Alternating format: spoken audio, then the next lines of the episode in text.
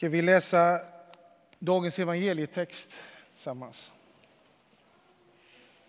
Hämtas från Johannes kapitel 16, vers 23 till 33. Den dagen kommer ni inte att fråga mig om någonting.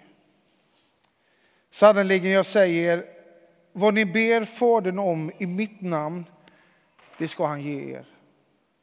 Ännu har ni inte bett om något i mitt namn.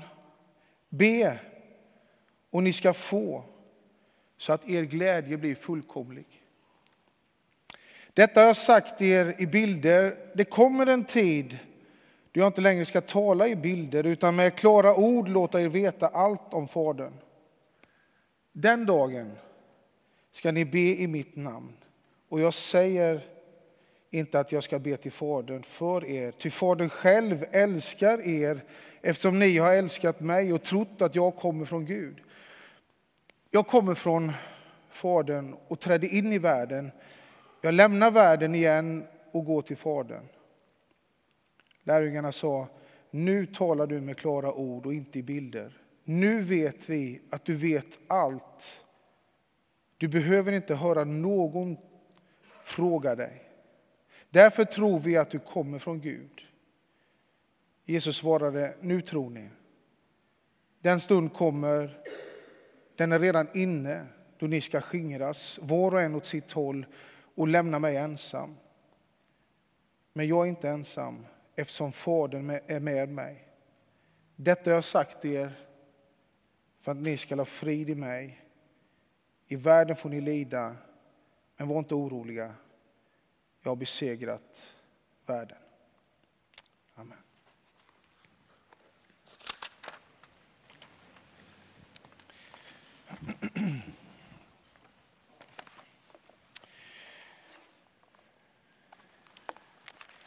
Jag tittade, jag tittade på klockan innan jag gick upp. Jag tog inte med mig den, det kanske jag borde gjort. Gudstjänsten, eh, jag vet ju hur det är i gudstjänsten, börjar bli lång gudstjänsten. Jag vet att ni börjar skruva lite på er, men jag ska ta, slappna av lite bara så ska vi tala om, om den helige Ande, hjälparen som kommer. Så står det ju i, i, som tema över den här dagen. Hjälparen. Johannes han skriver i kapitel 15 och 16 så skriver han om hjälparen som Jesus talar om. Då står det så här Johannes 15 och 26. När hjälparen kommer som jag ska sända er från Fadern, sanningens ande som utgår från Fadern, då ska han vittna om mig. Lärjungarna hade massor med frågor, men han, Jesus visste att när hjälparen kommer, då ska han vittna om och berätta om vad Jesus hade sagt. Lärjungarna levde i en väldigt speciell tid. Den tid som de gick in i nu, efter så att säga, Kristi himmelsfärd, då var de ju ensamma igen. De hade ju varit ensamma e- ett par dagar under påsken när Jesus dog. Innan han uppstod så var det ett par dagar då de var ensamma och de var rädda. Och nu hade han lämnat dem igen. Men han ger dem ett löfte att snart kommer en annan hjälpare. Den här tiden tror jag var fylld av frågor. Jag tror den var fylld av viss eh, förvirring. Var det inte mer? Blev det inte mer? Var det bara ord? Var det bara teorier? En bra teori. Men nu ser vi varken honom eller hans gärningar längre. Hur var det egentligen? Jag vet inte om någon av er var med på kyrkokonferensens sista gudstjänst igår kväll. Jo, det vet jag ju att ni var. Men, men eh, Lasse Svensson, vår kyrkoledare, predikade då.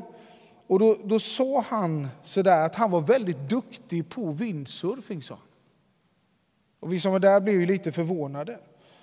Och han sa att han hade lärt många duktiga vindsurfing Men han själv var bara duktig i teorin. Sa han. Det var bara en teoretisk kunskap. Det var egentligen bara ord men ingen kraft, ingen verklighet bakom den teorin. Han hade aldrig prövat. Han hade aldrig känt vinden i seglen, han hade aldrig liksom fått känna den där kraften. Han hade det så att säga bara i teorin. Någonstans där befann sig lärjungarna nu. Var det bara teori? Fanns det liksom ingenting mer i detta? Temat för hela vår kyrkokonferens var Ikläd er Kristus.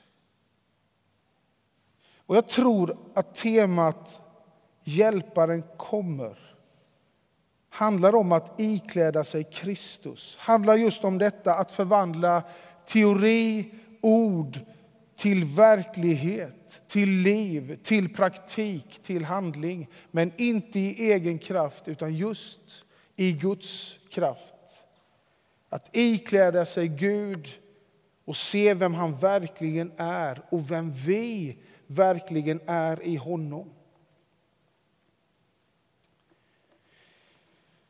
När Jesus säger att han ska sända en annan hjälpare så kan man ju börja fundera, en annan, vad är det för sort då?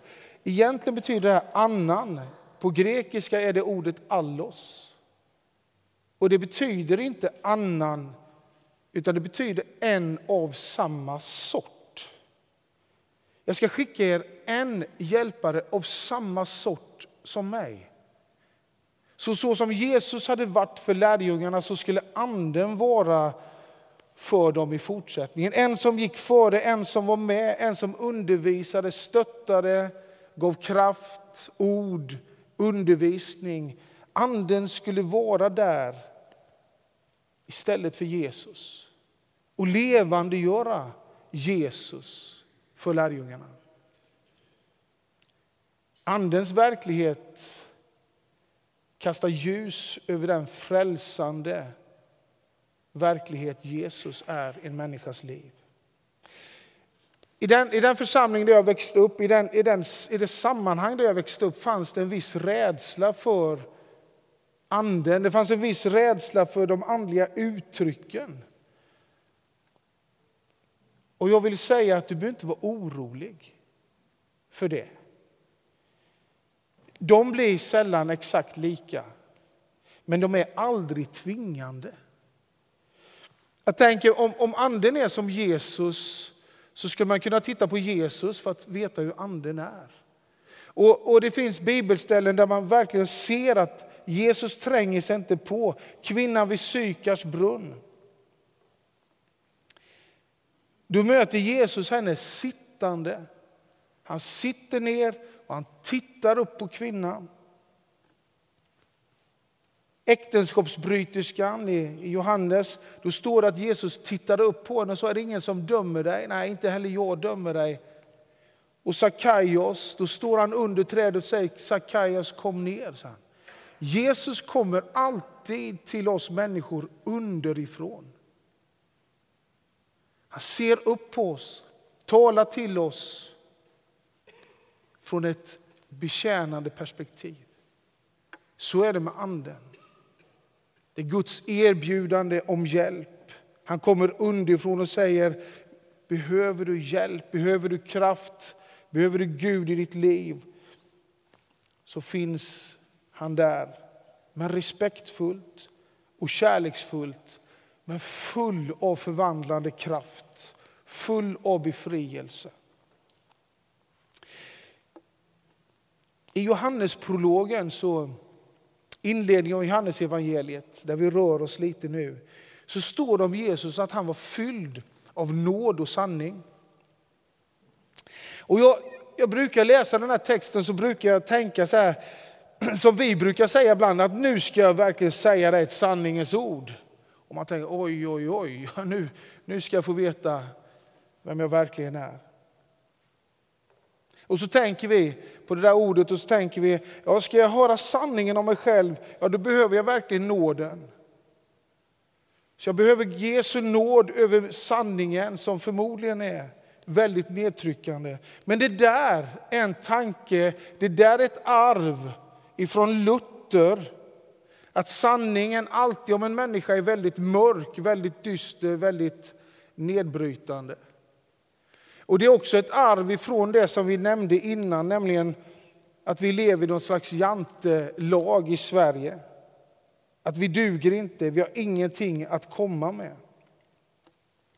Men jag är inte säker på att varken Luther eller Jante har rätt i ditt liv. Det var en söndagsskolfröken som som frågade sin söndagsskolklass och frågade om var, var vi kristna när vi föddes. Och då var det en liten kille där som räckte upp handen och sa nej det var vi inte, då var vi normala. Men tänk om det, tänk om det är så liksom att mötet med Jesus och uppfyllandet av den hjälpare som skulle sändas lyfter fram den vi verkligen är och att det är vackert. Att den du verkligen är, är vacker. Att relationen med Jesus och Andens närvaro i dig och mig gör oss normala i ett gudsperspektiv. Att det var så vi var tänkta att vara. Det är just där, det är just då som vi blir de som Gud har tänkt att vi ska vara.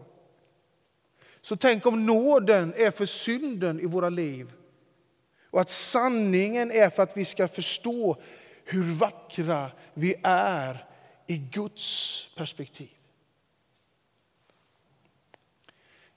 Dietrich Bonhoeffer, som, som en tysk teolog som vi får läsa när man studerar. Han skriver i en av sina avhandlingar så säger han så att när jag möter en häst, säger han, så vet jag att jag inte är en häst.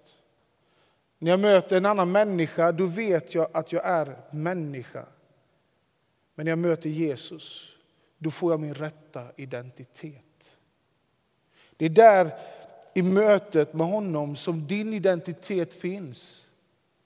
Den rätta identiteten. När Jesu heliga Ande får kasta ljus över dig så ska du upptäcka att du är vacker.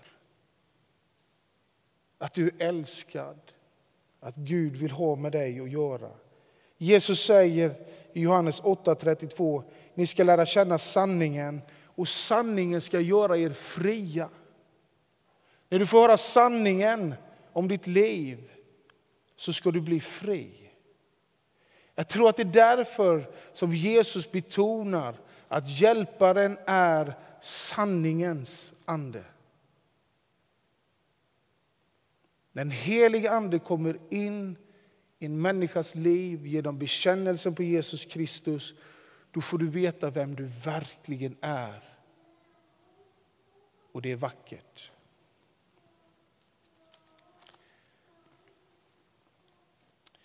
Dag Hammarskjöld, jag älskar att citera det här stället, skriver i boken Vägmärken som gavs ut postumt efter hans död. Så skriver han, jag begär det oerhörda. Jag begär att livet ska ha mening. Så tänk om det är så att hjälparen kommer en tid i ditt liv då du får vänta, längta och söka Guds sanning och Guds oerhörda mening med dig och ditt liv. Och att det är spännande, att det är utmanande och att det är positivt och att det är vackert. Amen. Herre, tack för att du är här tillsammans med oss idag. Tack för det du gjorde för oss när du dog och uppstod öppnar en väg för oss. Tack Fader för att du sände hjälparen, den helige Ande, till oss. För att kasta ljus över det som är sanningen i våra liv. Och att i dina ögon så är det en vacker sanning. Amen.